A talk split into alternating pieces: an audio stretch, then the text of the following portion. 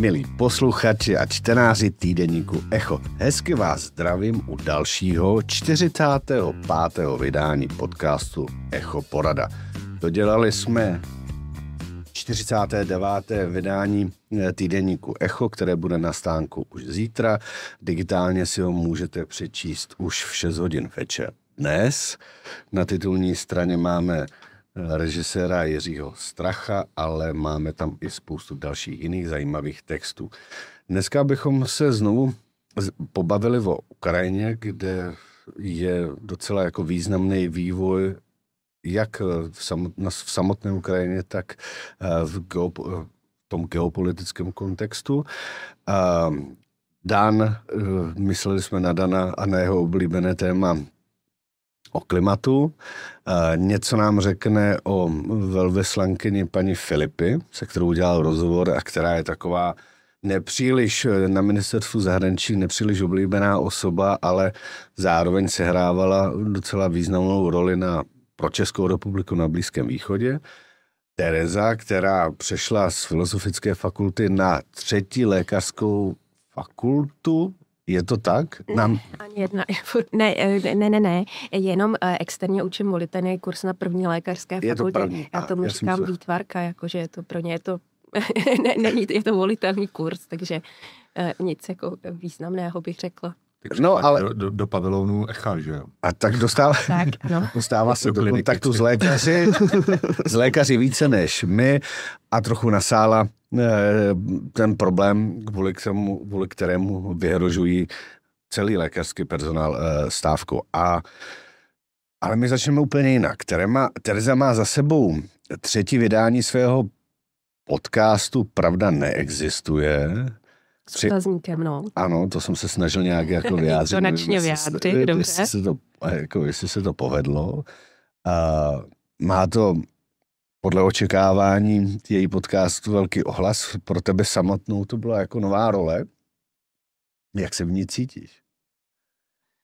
Eh, tak já jsem eh, zpočátku si myslela, že to problém pro mě nebude, protože jsem eh, kdysi přednášela třeba i teda šest přednášek týdně, tak jsem si říkala jeden podcast, ani ne hodina, to nebude problém.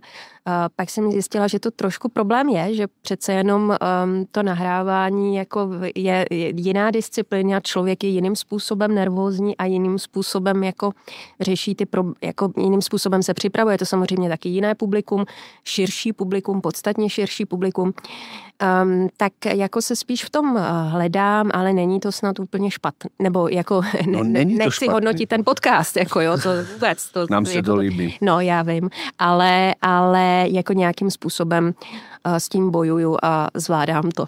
Počkej, ale ty se stala jako oblíbeným žánrem. Uh, mm. A ty to myslím bez jakýchkoliv, bez jakéhokoliv negativního emočního zaměření u levicových médií. Uh, my, asi pro mě taky je nejzajímavější alarm, má dva alarm, že jo. A ten tady píše o tvé roli tady, jako v, tady v tomhle podcastu, že uh, co to tady vlastně, že my jsme tady jako medvádané, že jsme takový sebestřední zahledění stárnoucí muži a že ty jsi tady, ty jsi tady trochu jako utlačovaná, že jo, nebo jako, že, že hmm. tady ta role nese nicméně hrozně dobře, že kolegové jako z toho levého spektra nás eh, jako poslouchají a že jim stojíme za pozornost a e, my jsme ale chtěli se s tebou eh, se tě zeptat na ten poslední třetí díl, který je o významném filozofově 20. století, který má samozřejmě jako i významné negativní významnou negativní polohu spojenou se s antisemitismem. Hmm. Je to Martinu Heideggerovi. Hmm. Ano, tomu je věnovaný ten uh, poslední podcast a když jsi zmínil tu A2, tak se uh, k tomu jako, ne, ani jsem se k tomu nechtěla vyjadřovat, ale, ale uh, dobře, tak je, je pravda, že um, nějakou pozornost levicových novinářů uh, nebo komentátorů uh, jsem zaznamenala.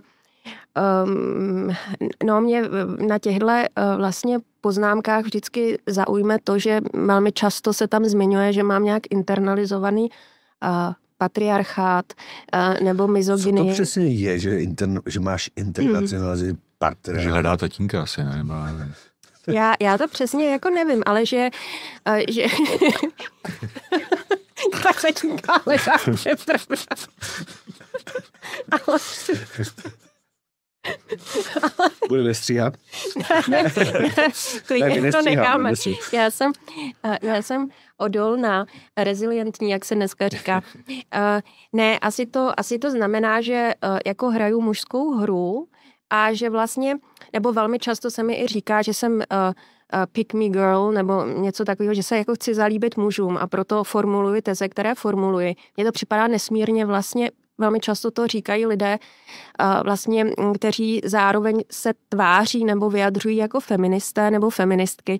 A mně tohle připadá opravdu mizogyní, tento e, výrok, že bych jako, e, že tam vlastně e, v pozadí stojí to, že si snad nedokáží představit Mm, těmi kritice, neříkám, že je to tento článek, ale myslím, že o internalizovaném uh, patriarchátu je tam taky řeč, uh, že vlastně si nedokážou představit, že by žena mohla říkat něco prostě proto, že si to myslí, ne ve vztahu k tomu, že bych se chtěla tady vám uh, vám um, zalíbit. Mimochodem, to se ani chvilku nenapadlo teda. No, dě, no, tak já nevím, tak no, ale um, zajímavý, že tam zmiňují tebe, Dalibore, zmiňují tam Dana, ale už se jim tam zjevně nehodil Ondřej, Protože který je stárnoucí. než já, jo. Ale takže, uh, no dobře, ale ne, tak jako vlastně, uh, vlastně bych si teda jako vyprošovala to, že um, i žena jiných názorů než levicových může uh, zastávat určité pozice prostě proto, že si je myslí a ne proto, že je nějaký trotl tady patriarchátu uh, nebo uh, jako oběť společnosti. Jo. Tohle mi připadá uh, vlastně jako velmi skutečně nefeministické a já se za feministku považuji. a uh, tak tohle tohle si myslím, že je opravdu jako vyloženě nedomyšlený, tyto útoky. Ale dobře, říkám, neříkám kritika, protože opravdu, a neříkám jenom tady to, ono těch, těch v tomhle žánru je toho více. Heidegger, no, ještě k tomu feminismu, ty jsi no. vlastně napsala uh, text, a teď nevím přesně, jestli i v té knize, která je, je, je tam velmi taky úspěšně text. prodává, uh, že vlastně ženy, dnes emancipované ženy, ten diktát feminismu odmítají, protože jsou nucen, že ten feminismus je nutí k nějakému Eh, nějakému, eh, nějakému názoru, když to oni chtějí být svobodné, že ten feminismus jako takový v té současné podobě nebo v televizové podobě sebou nese nějaké prvky jako diktátu, autoritářství a chování. Že? Mm.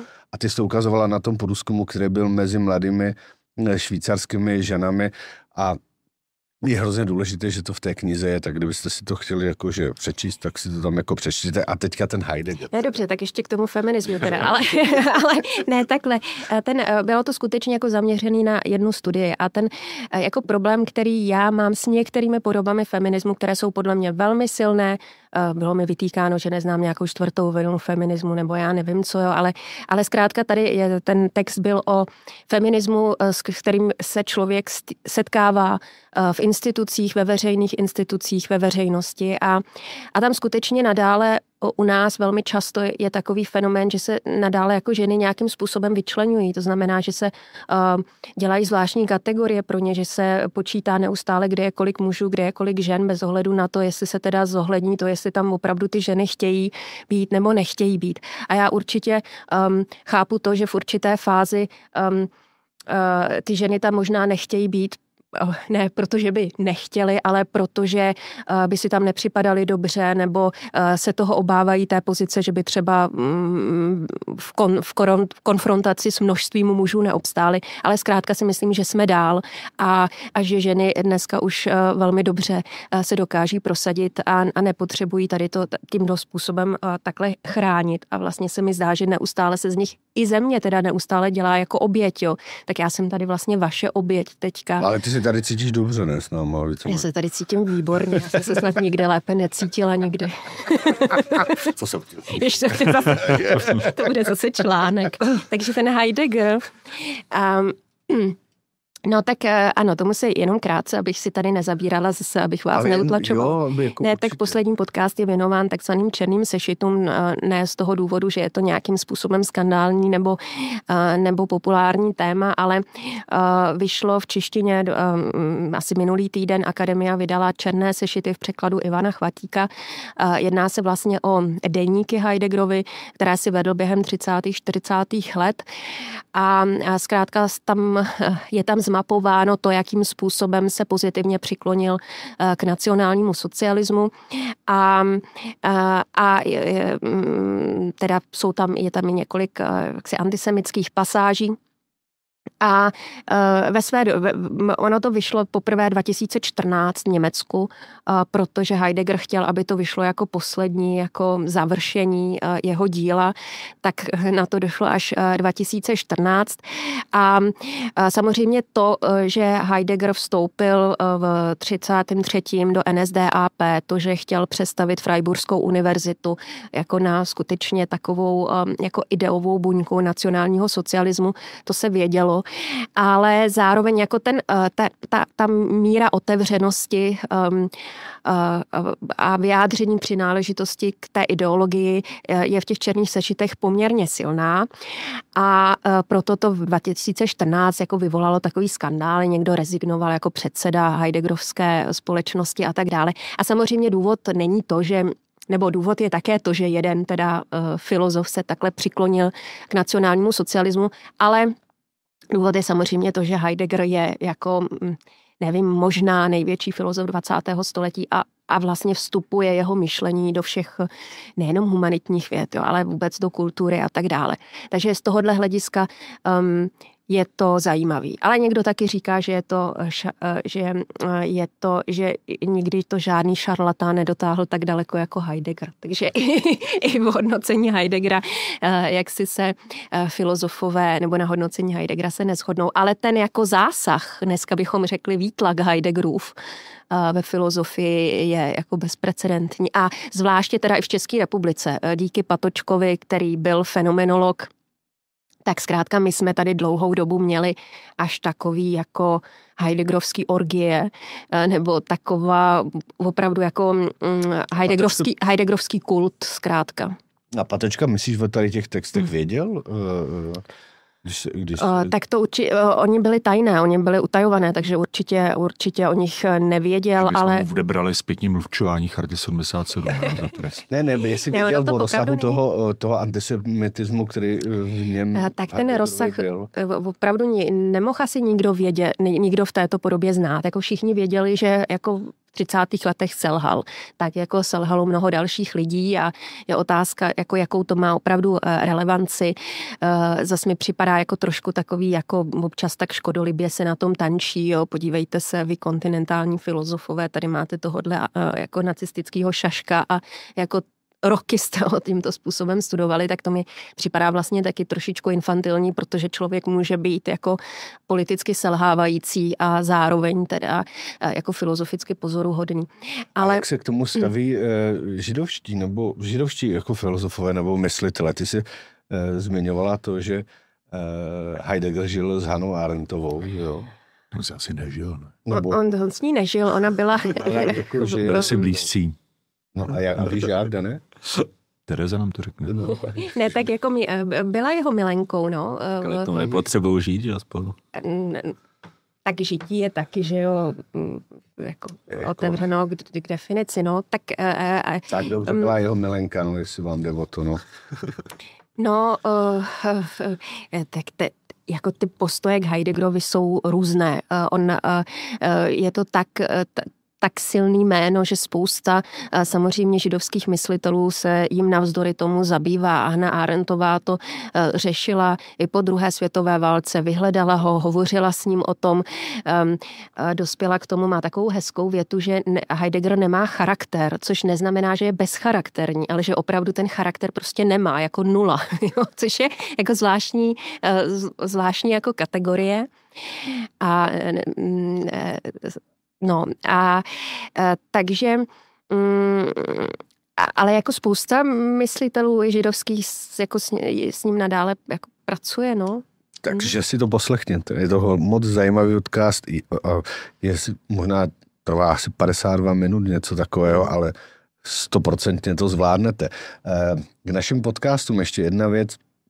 Minulý týden natočil svůj první pilot Ondřej Štindl, jeho podcast bude jmenovat muži za pultem a slibuje to fakt katovnu na druhou. Bude to teda extrémně zajímavý. Myslím si, že si to najde taky své, své, své čtenáře. My nemáme ambicích mít desítky ani stovky tisíc, ale jako pár tisíc věrných, aby jsme podchytávali tady tyhle zájmové intelektuální skupiny. A chvilku to vypadalo, že to Jirka vzdá, ale nevzdá to a Jirka se připravuje na svůj podcast eh, v lednu. Muselo se to posunout, aby do, dokončil knihu o Karlu Schwarzenbergovi, respektive výpravy s Karlem. A my bychom se vrhli na první téma, to je Ukrajina, která dostává několik aktualizačních momentů. Jednak se teda podevou vnitřní spory mezi eh, náčelníkem generálního štábu nebo velitem, hlavním velitem armády Zálužným a eh, prezidentem Zelenským. Představitelé na to začínají přiznávat, že tu válku pravděpodobně Ukrajina nevyhraje, teda to, co říkali, potvrzuje se to, co říkali skeptici a lidé, kteří byli za to obvinováni, že jsou proruští trolové a e, v Americe se blíží volby a Amerika začíná mluvit o tom, že jí docházejí na Ukrajinu, e, na Ukrajinu peníze. Asi nás čeká jako velká deziluze. Dáváš přednost Ondřovi. No tak toho čeká ta deziluze. Ne, ne, nečeká deziluze, já jsem to... Uh, ne, uh, takhle. Tak uh, teď, teď si řeší, jako, že asi, že takový to, to přání, že uh, Ukrajinci vytlačili si z celého svého území, včetně Krymu, to nepravda, teď nevypadá reálně. Otázka je, co co máme rozumět pojď jako pojmem, no, jako, co, co při... Jest, jestli to, že Ukrajinci uhájí to, co teď má, jestli se to dá po, jestli se to dá považovat za porážku nebo zapad a nebo vlastně po té z, z části to bude taky nejspíš Putinova porážka, který taky chtěl asi víc a ale Ondřej není to moc jako fakt jako přání mu myšlenky tam hledat jako poraženého od Putina. V situaci, v situaci kdy sankce nefungují, obchází, úspěšně obchází, objevila se na Twitter taková ta tabulka toho, jak vzrostl eh, export do zemí, které obklopují Rusko. Žádný jako kolaps Ruska nenastane. Putin neumřel na tu rakovinu, jak se to psalo. Já tam mám trochu, trochu se taky dívám se zpět, co se všechno o té válce jako psalo a co se z toho naplnilo nebo nenaplnilo.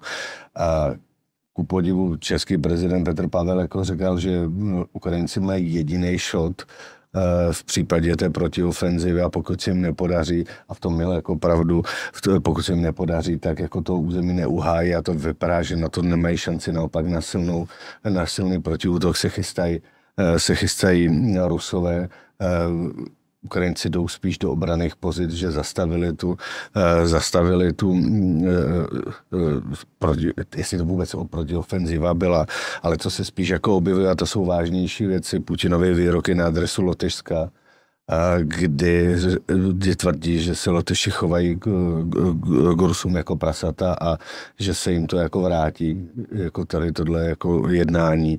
Poláci hm, samozřejmě tuší, že to, to, bude jedno, to bude prohra, bude to nepochybně vítězství jako Putina, protože dosáhl to, co chtěl, zabral si kus ukrajinského území a tomu zůstane. Poláci se uh, oprávněně obávají, že můžou být jako dalším na řadě. Vyzvali na to, aby, uh, aby se do třech let připravilo na válku, jako, na válku s Ruskem. Ty konsekvence, které z toho poplynou, asi ne, jako budou závažné. Jo? A jako já nechci si jako namlouvat, jako, že jako Putin něčem prohrál. Jo? To se nám tady říkalo dva roky. Furt to furt jako, že No, ta rakovina je jako nebo se střeli oligarchové. Jako vemte si všechny ty, věc, ty věci, které zaznívaly, nic z toho se neukázalo jako, jako reálné. Místo toho Rusko jako posiluje. Jo. Co spíš otázka, co jako bude dál. A nechci se nechávat konečně tím, že něčem jako Putin prohrál. Ne, s tím vším vlastně souhlasím, jenom že asi podle mě nedosáh těch cílů, co měl na začátku války úplně. Akorát, že my nevíme, jaký měl. To asi nevíme, no. My jsme, my jsme s velkou suverenitou jakoby jsme byli takový kamelotě, distribuovali jsme to, co tvrdila, co tvrdili Spojený státy, že si Putin myslí, že jo, ale tak jako Spojený státy poslední 20 let velký geopolitický konflikt, tak vždycky něco oficiálně nebo neoficiálně vypouštěli tajní služby a pak se často ukázalo nějakých těch vyšetřovacích komisích, že to byly účelový bláboly. Jo. No zrovna v tom případě myslím, že Eh, se ukázalo, že na začátku ty invaze Rusové američani měli dost přesné informace, tam věděli. No, já nevím, tak jejich informace, aby prodali blížící se invazi západnímu svému publiku byly, že Kreml už má vypracované seznamy LGBT osob na Ukrajině, které bude eliminovat. Tak jako, tak to, z toho bych si tak jako skromně myslel, že to bylo trošku upravovaný pro západní publikum. Tak to, tak to je taková ta americká uchylka, ale takový ty jako fakt hardcore eh, informace, kdy oni přesně věděli, eh, co se dneska ví, že oni věděli, že se dějí v těch autech tam eh, ty ruský vojáci v těch tancích a říkali, že do 48 hodin musí být invaze, protože je to takový to nastavení, že eh, buď do 48 hodin zautočej, anebo prostě to musí odvolat, protože tak, takovouhle jako to napětí dlouho nevydržej. A podle mě jako ten, ten plán útoku podle mě jako Eh, teď bude otázka, asi jako dojde, teď bude otázka samozřejmě, jako se bude vyvíjet jako ten ruský útok, což eh, pokud, což pokud pokud to, ne, pokud, to dopad, pokud to dopadne podobně jako to ukrajinská ofenzíva, nebo jako bude mít malý postupy, což eh, je, je možný, tak potom napad, dojde nějaký pad a bude se muset vyjednávat a tam pole bude se hodně hrát o to, jak se k tomu postaví Západ a pokud jako nechá Ukrajinu na pospas a řekne jako hm, tak sorry, nevyšlo to, anebo tam může být nějaký jako pokus, psal o tom třeba Martin Weiss o takový ten plánu jako západní Německo, Jižní Korea, kdy jako z té z Ukrajiny západní, ne, ne, neokupovaný vybudovat nějaký jakoby e, stát pod ochranou NATO,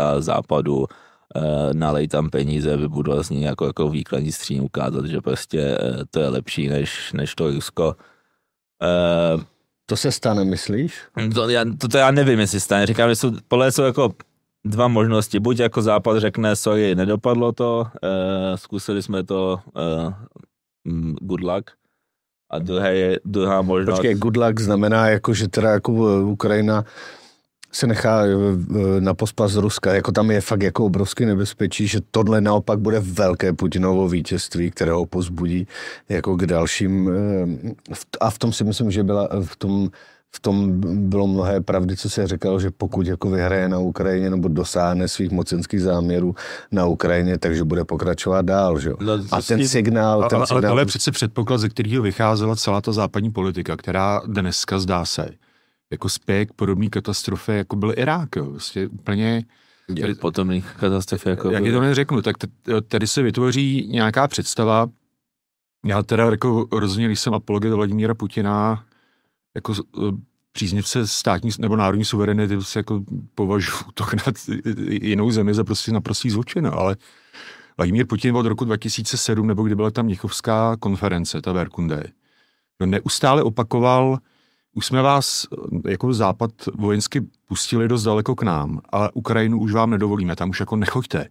A západ furčil na Ukrajinu a tvrdil, že tam jde proto, že, jako Putin nás tlačí, ale prostě byl to úplně nesmyslný popis situace. Prostě rozta, jakoby rozšiřoval se západ. Jo a rozšiřoval se proto, že tvrdil, že jde v podstatě naproti Rusku, aby se Rusko nemohlo rozšířit. Jo. A zároveň tam byly pořád ty pokusy o ty restarty z Ruské. A jsem tě, to byla úplná kravina. Jako tak, a tam ale, ale žádný tady... západ, žádný jako vážně myšlený pokusy o restart s Ruskem nedělal. Jo.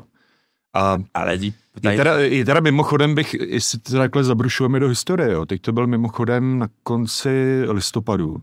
To bylo deset let, že, co začal Euromaidan který jak jako každý, kdo se o to trošku zajímá, tak ví, že Západ tam v tom měl, jako doc, nebo část Západu v tom měla docela vliv, jakoby na to, aby tam vyšponovali ty demonstrace. Počínaje tím, že vlastně ta uh, tehdejším ukrajinským prezidentem, tak se jmenoval Janukovičem, odmítnutá asociační dohoda s nebo nepodepsaná asociační dohoda s Evropskou unii, že jo, byla dost možná způsobená tím, že náš český komisař Evropské komise Štefan Fila, že, který měl na starosti tady ty asociační dohody a rozšiřování, tak jezdil tehdy po tady těch jakoby bývalých zemích Sovětského svazu, které měly současně zájem se nějak přiblížit k Evropě. A říkali jim pravděpodobně jako úplně zbytečně, konfrontačně, musíte si vybrat Rusko nebo my. Což znamená, že když třeba Ukrajina měla nějaké uh, hospodářské a obchodní dohody s Ruskem, tak prostě za podpis asociační dohody by musela stopnout. To udělat vlastně jako na hranici s Ruskem, ze kterým byla daleko víc provázaná ekonomicky než s náma. Jo. By musela udělat v podstatě jakoby železnou zeď. Jo. A to je jakoby vlastně jeden moment, kdy podle mě ten západ asi přecenil svoje síly jo, a trošku zbytečně se spal někam, kde, jak je vidět, prostě nemá dost sil to ovládnout. A druhý moment je samozřejmě to, že uh, někteří západní politici, včetně teda našeho zesnulého Karla Schwarzenberga, jezdili podporu, podporovat na, na ten Majdan demonstranty, který tam jako nedá se nic dělat, uh, protestovali proti prostě řádně zvolené vládě. Jo. A tak tam byl provedený normálně jako protiústavní půjč. To tak jako nemůžeš vokecat, když to řeknu takhle. A my jsme to furt pokryli a za těch deset let prostě to do, dopadlo to je jako, tak, jak to dopadává teď. Jo. A bohužel problém. Já si myslím, já si myslím že to je, máš konflikty, že jo, asi v dějinách, kdy, na který stačí jeden, že prostě jako někdo napadne prostě jak úplně nevyprovokovaně nějaký stát, byť by se ten stát, byť by mu nedal žádnou záminku, a pak jsou konflikty, na který musíš mít dva, a tohle je evidentní konflikt, na který bylo potřeba dvou. Jo. A, to, a to, byla, to bylo prostě Rusko-Amerika. Já si úplně nemyslím, že tady jako Rusko bylo dotlačeno k, jako k útoku na Ukrajinu. Nebylo. To asi ne, to, to s tebou jako ten, já, já si agrese myslím, to byla, jako, jako to, agrese to, to byla. Jo, a to, myslím, byla, byla, to, byla to vyprovokovaná agrese. Ne, já si myslím, že ten, ten západ jako se snažil, agrese. američani se snažili mnoho, každý prezident od Clintona se snažil jako jít na dohodu s Ruskem. Nepleť si, dojmo, nepleť si dojmologii z reálnou politiku, tak někdo řekne, nebo výrokologii, někdo řekne no, nějaký výrok. A ty se pak jako po 15 jo, letech najdeš a řekneš, ale, tady ale, to přece dokazuje, že američani měli vůči Rusku jako nechci, dobré úmysly. Ale, ale, to, počkejte, ale, to já nechci jako uh, moc do toho zabředávat, jo? spíš jako, ale, jako jo, co bude dál. Taky protože... jsem se chtěl vrátit jako k tomu budoucnu, že já souhlasím s tím, že se bojím, že uh, to že nevím do kolika let, jestli to bude v rámci tří let, tak říkají eh, Poláci do pěti, do desíti, ano, to, to možná už bude po Putinovi, tak je už není nejmladší, ale eh, že Putin vyzkouší, eh, otestuje si sílu článku 5, myslím si, že to nabízejí se Balti nějaká jako menší jako omylem exkurze ruské armády, jestli se něco stane, jaká bude reakce západu. Um, pokud, Američ, to je přesně pokud to. Americe bude Trump, který jako k NATO není úplně, eh, je spíš izolacionista, není k NATO úplně jako uh, pozitivně naladěn, tak klidně může říct, hele, nás jako mm, baltský stát, jako to zajímá. A jako... To se teda obávám a to by ale bylo, jako pokud by se to stalo, tak je jako úplně, uh, šlo by o spochybnění vůbec té obrané jako struktury, to, to, té konstrukce té obrané struktury. To by byl konec NATO a jako jediný asi v tu chvíli, kde se tváří na to, že je v takové chvíli bojovat by byli Poláci, kteří zbojí jak blázni, takže asi jako taky se to bojí, bych řekl. Ne, jako směřuje to bohužel k tomu, že jako Putin tady z toho, nebo Rusko, Putinovo Rusko z toho jde eh, výrazně posíleno. Protože ten západ to nebyl schopen, jako nebyl schopen ho zastavit a tím, že se to... Západu vyprovokoval. Tak, já do toho... Západ, západ jako, ne, nebo zá, Západ dělal eh, svůj čas pro to, aby prostě Putina jako vyprovokoval. A já tím rozhodně Putina neomlouvám, ale to si myslím, že je popis reality prostě. Jako říkal to Henry Kissinger svého času, jo. A uh, pak, je tam, ta, pak je tam ten důležitý moment, kdy měsíc po začátku války, že jo, jak dneska říká i vedoucí tehdejší ukrajinské delegace vyjednávací, prostě bylo na stole příměří Rusko-Ukrajina. A my už o tom, jako ty skeptičtější mezi námi, už se opakujeme, o tom píšeme rok nebo roka půl. A najednou prostě do Kyjeva přiletěl Boris Johnson, který nevím, jestli měl já, já to jenom řeknu pak. Já, já, Ale- já, se to, ale jsi měl- Já ne, už to říkal no, no ne, jasně, ale, Jo, ale, ale, to to je, ale to je jako hrozně důležitá věc. Ono to nakonec pravděpodobně to Rusko-Ukrajina dopadne tak, že, že tyhle ty podmínky budou asi jako třeba přijaty, doufejme, jako teď se musíme modlit, aby Putin nechtěl jít dál, jo.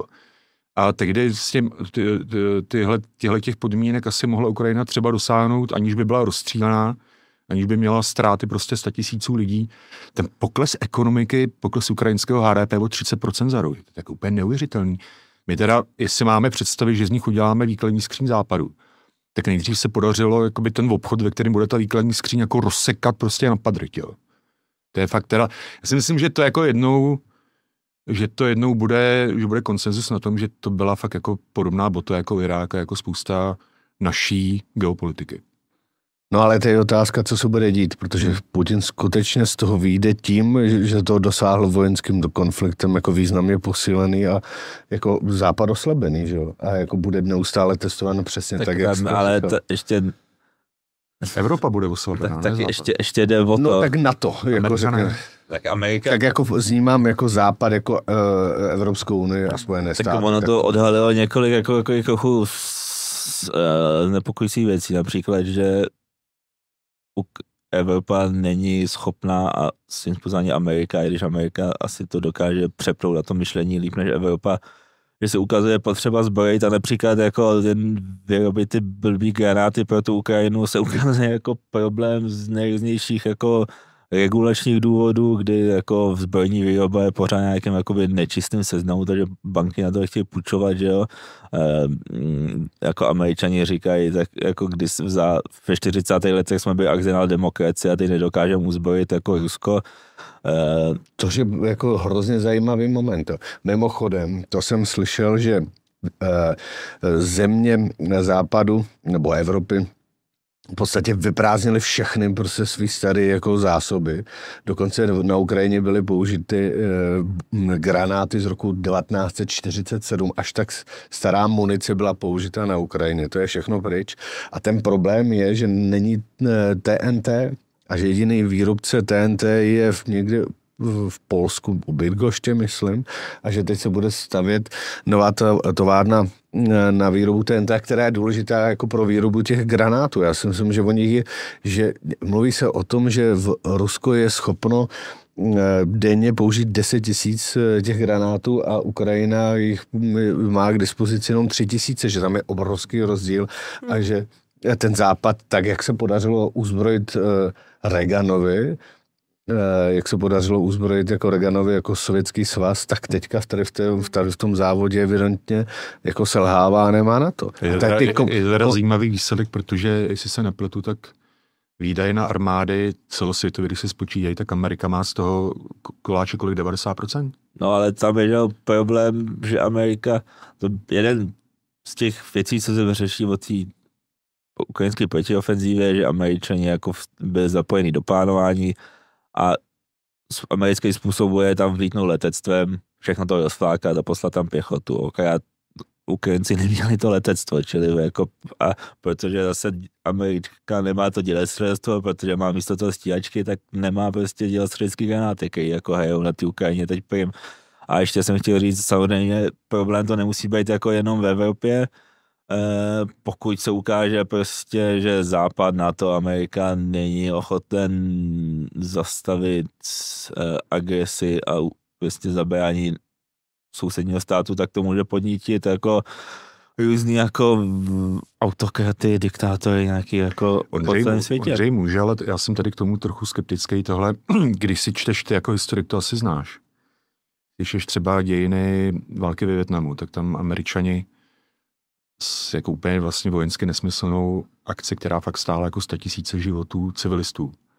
Tam taky neustále sami sobě odůvodňovali tady tou jako možnou ztrátou prestiže a tím, že by to, že když padne eh, režim spojenců v Jižním Větnamu, takže to bude, takže to ve světě pozbudí, pozbudí ty lotry. Jo. To je taková trošku úvaha, která možná tady v tom případě bude pravdivá, jako ne, neznám budoucnost, ale Tak v jako, minulosti napáchala docela dost škody. Jo. tak, eh, no tak minimálně je napětí s Čínou, což může hrát jako nějaký rozhodování v Pekingu. A říká se, že jako jeden z těch nikdo jako neví, kolik je to pravda, ale je z těch momentů, kdy jako Putin řekl, zkusím to, bylo, když Biden se stáhnul z Afganistánu, že to bylo jaký jako signál, že američani mm, nejsou ochotní jako dál už nějak podpírat tu světovou bezpečnost. A teď jako sice je to na půlce světa, ale Venezuela si že od, odhlasovala anexi Guajany. Guajány a asi spíš jako válka nebude, spíš je to jako, jako Madurova politická hra, ale jako taky nikdo neví. Eh, je to nějaký prolomení jako, jako mezinárodně politického tabu a nikdo neví, co se mu jako hodí v tomu hlavě. A můžu k tomu říct ještě jednu věc, aby jsme se dostali k vážnějším tématům. Mě vlastně na tom zajímá, protože tak my jsme takový tady všichni strážmistři Flanderkové, který, který řeší jako na četnický stanici světovou politiku, jo, ale... Počkej, strážmistr... Ty, já, Ondřej, Počkej, a trošku Tereza. To je z čeho? To si když tomu... Jo, A, a, ale m- je- já bych to ještě trošku stočil, jakoby do Čech, jo, nebo do českých zemí. Jak se vlastně stane, že, my- myslím veřejnou debatu nebo veřejný prostor, jak se stane, že něco, co jakoby je evidentní, prostě, teď myslím ten rusko-ukrajinský poměr sil, a k, nějak probíhá adekvátně tomu poměru sil vývoj na frontě. Prostě jako Rusko má, myslím, třikrát dneska už asi čtyřikrát víc obyvatel, protože jako z Ukrajiny jako ohromný, ohromný exodus lidí za ty roky. Jo. A e, má asi 14krát větší ekonomiku. Jo. Tady ta jednoduchá úvaha, byť před dvěma lety, prostě by ti vybavila jistým skepticismem, jestli je, jestli je rozumný tu Ukrajinu fakt jakoby takhle za nás nasazovat a hnát jí jakoby na ty ruský bodáky. Děkuju. A jak se stane, že jakoby dlouho eh, to vlastně nikdo, celkem nikdo nebere v potaz. Pak Ukrajinci zahájí protiofenzivu, která evidentně jako nefunguje. Několik měsíců potom skoro veškerý mainstream má, vytahuje takový ty argumenty typu Američanům a Angličanům to v roce 44 v Normandii taky trvalo dlouho, jo, nebo Ukrajinci zasáhli černomorskou flotilu a takhle. Pak najednou během nějakého momentu, jako lusknutím prstů, by mě fakt zajímalo, jako, jak to vzniká, kde je ten mechanismus. Jako někdo najednou prostě nasadí jiný tón a všichni najednou vědí, že prostě Ukrajina neměla šanci a že úplně No, to, ale to je podobné, to bylo jak s tím covidem. Ale tohle bychom měli, to v tom budeme pokračovat, Dani, to je hrozně zajímavá myšlenka a budeme pokračovat v, v, tom, eh, v té části, která je pro naše předplatitele. I ta druhá část, eh, vážení posluchači, je zajímavá, takže vám ji doporučuju. Prosím, jingle. Prosím, jingle a jedeme dál.